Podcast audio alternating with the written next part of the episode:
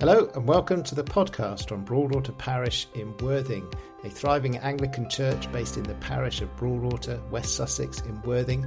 We are one church across three sites and Christians have worshipped for over a thousand years at our church at St Mary's.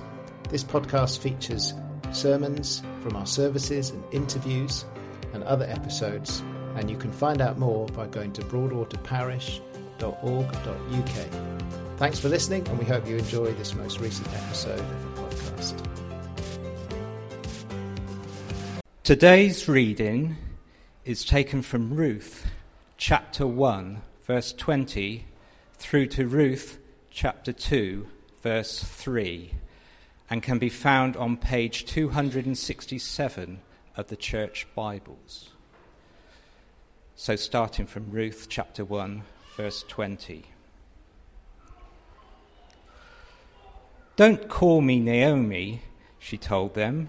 Call me Mara, because the Almighty has made my life very bitter.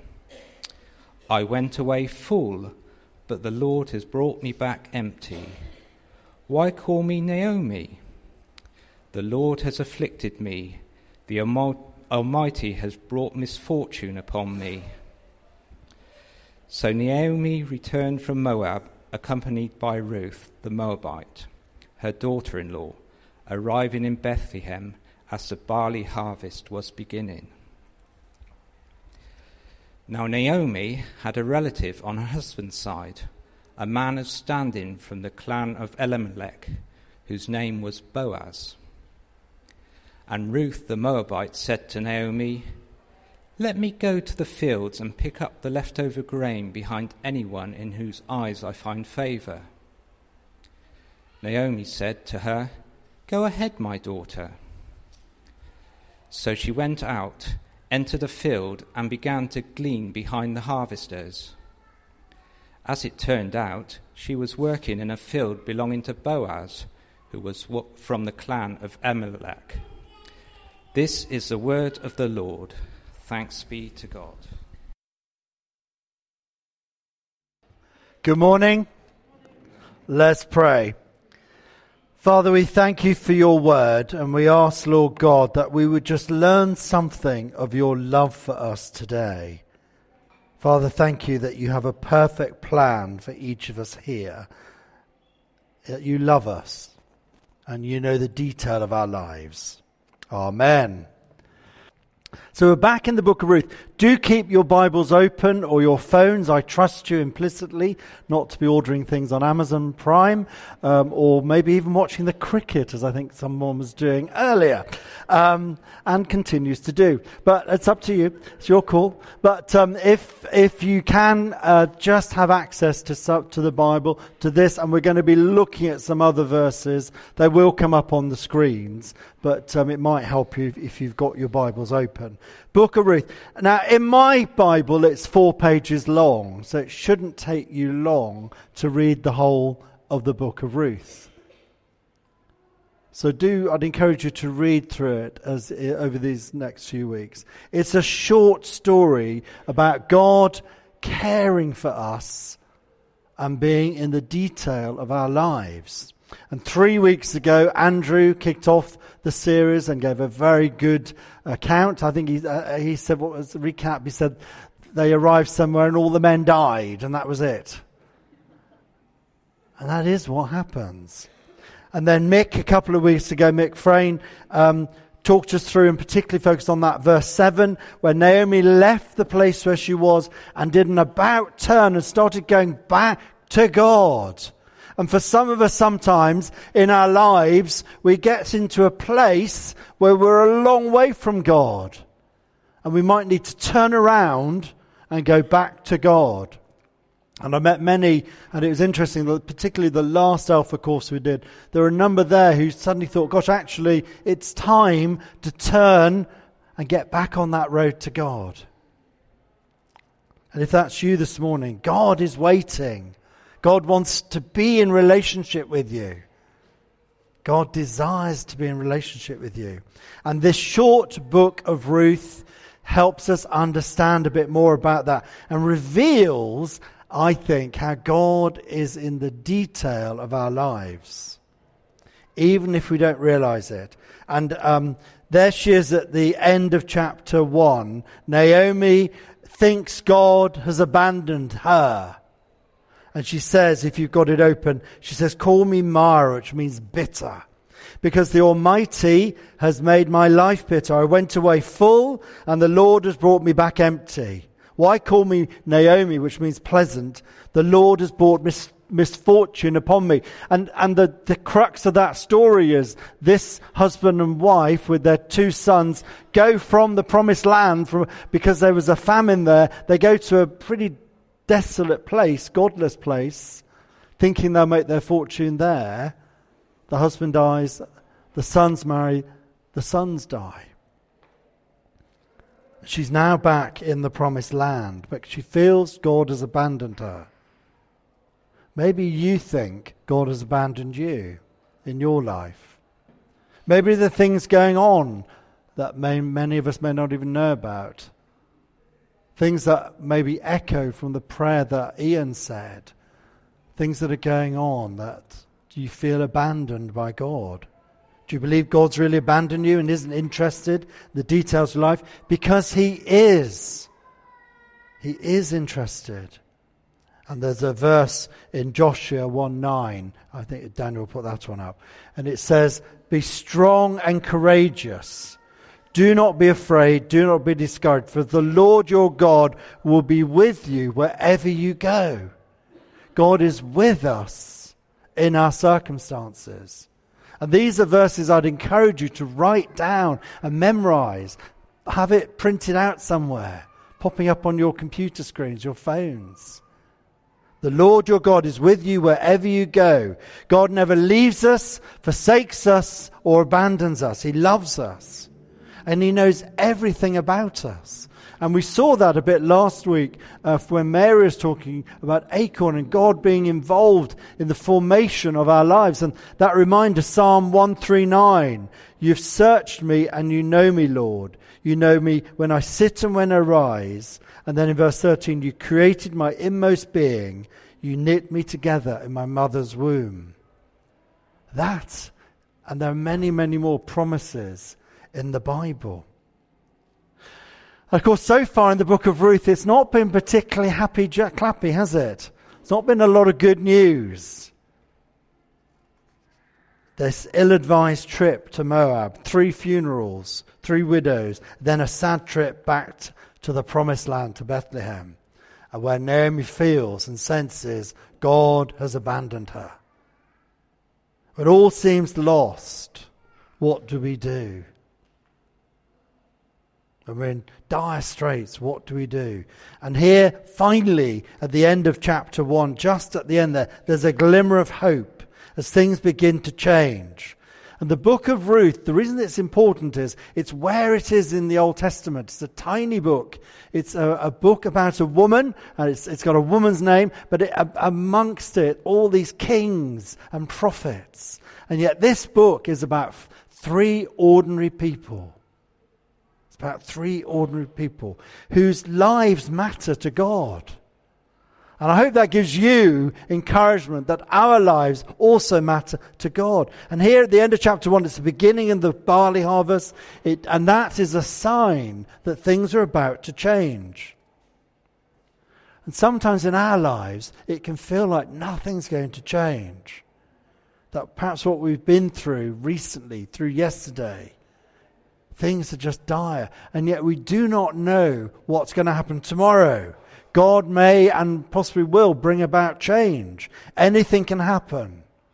Look at these three people in this book Naomi, Ruth, and Boaz. Three ordinary people in the Old Testament who God cares about.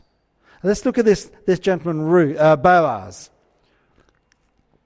We're told, and we're going to find out more about him when we, when we, look at him later on in this chapter. But for this morning, we know a little bit about him. He's a family member of Elimelech, so they have some family connections there. He's wealthy. He's a man of God.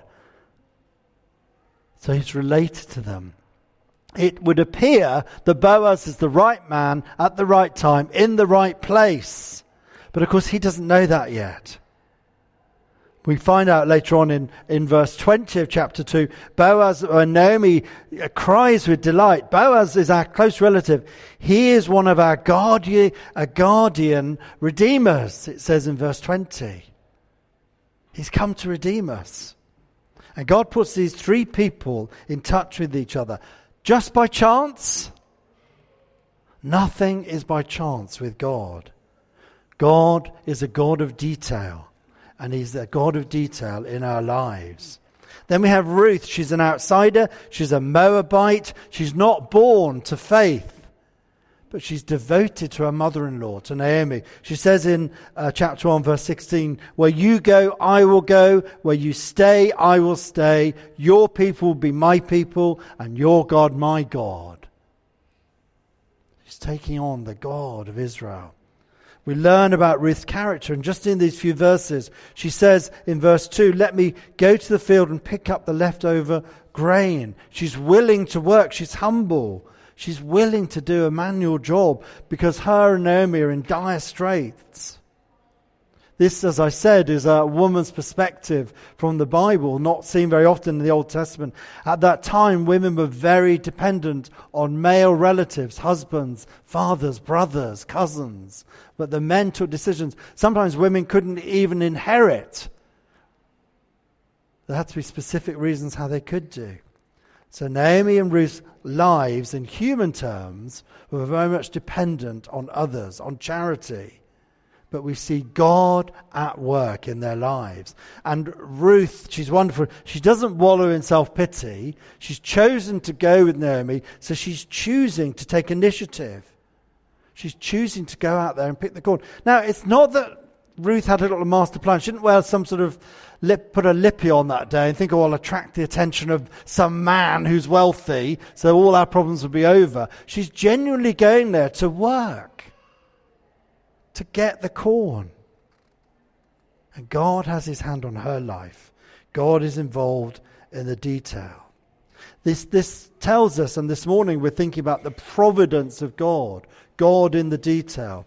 And then verse 3, it says, So Ruth went out, she entered a field and began to glean behind the harvesters. As it turned out, or by chance, as it said in other uh, Bible versions, she was working in a field belonging to Boaz. Now, you have to bear in mind, it didn't have a sign there saying this is Boaz's field. There was vast landscapes, and they were often just split up with stones marking out different fields. She just happened upon, by chance, that particular field. This is God at work, isn't it? Are there times in your life when by chance something's happened? A God incident, if you like. Think about that. And I can mention many in my own lives. I think we all can if we think about it. Those of us with the faith in God, when we reflect back and see God at work, maybe we didn't see it at the time. God is guiding. And Ruth, of course, could have just stayed at home and things might have taken longer, but she takes the initiative. And again, sometimes in our lives, it may be that we need to take initiative. We need to reach out. That Logos ship, you know, maybe that's something God's calling some of you to do, whatever age you are. Is God calling you to go on that ship? Be very exciting, wouldn't it? To send a group out from here. Yes? I don't know, maybe not me, but there'll be someone. But it could be me. Does that make sense? What is God calling you to do? Is there something God's prompting you to do? God is not a God of accidents or chance. God is involved in the details of our lives, as he is with Ruth, Naomi, and Boaz. God's providence shows us that God cares. And there's a theologian, R.C. Sproul, I if that will come up, and he says, God doesn't just roll a dice. Nothing happens by chance, ever. And sometimes we limit our thinking that we think, well, God is very much involved in my day today, and as I go along, God's there. But actually, God's bigger than that. He's, he's ahead of us, He's in the future as well as the past and the now. He's omnipresent. I think sometimes we limit God's powers and ability with our own little brains. God is so much bigger than that. He's outside of our time, He goes before us. And of course, we naturally will stress and worry about things, but can't we spend less time doing that and more time trusting that ultimately God has the best for us? God is ahead of us. And as we see in this short story, if you read it, you know, if Naomi had given up at the end of chapter 1, but actually look how the story unfolds. God is at work in this story, and God is at work in your lives. It's no chance that you're here today. There's no chance that these things happen where God is in your life.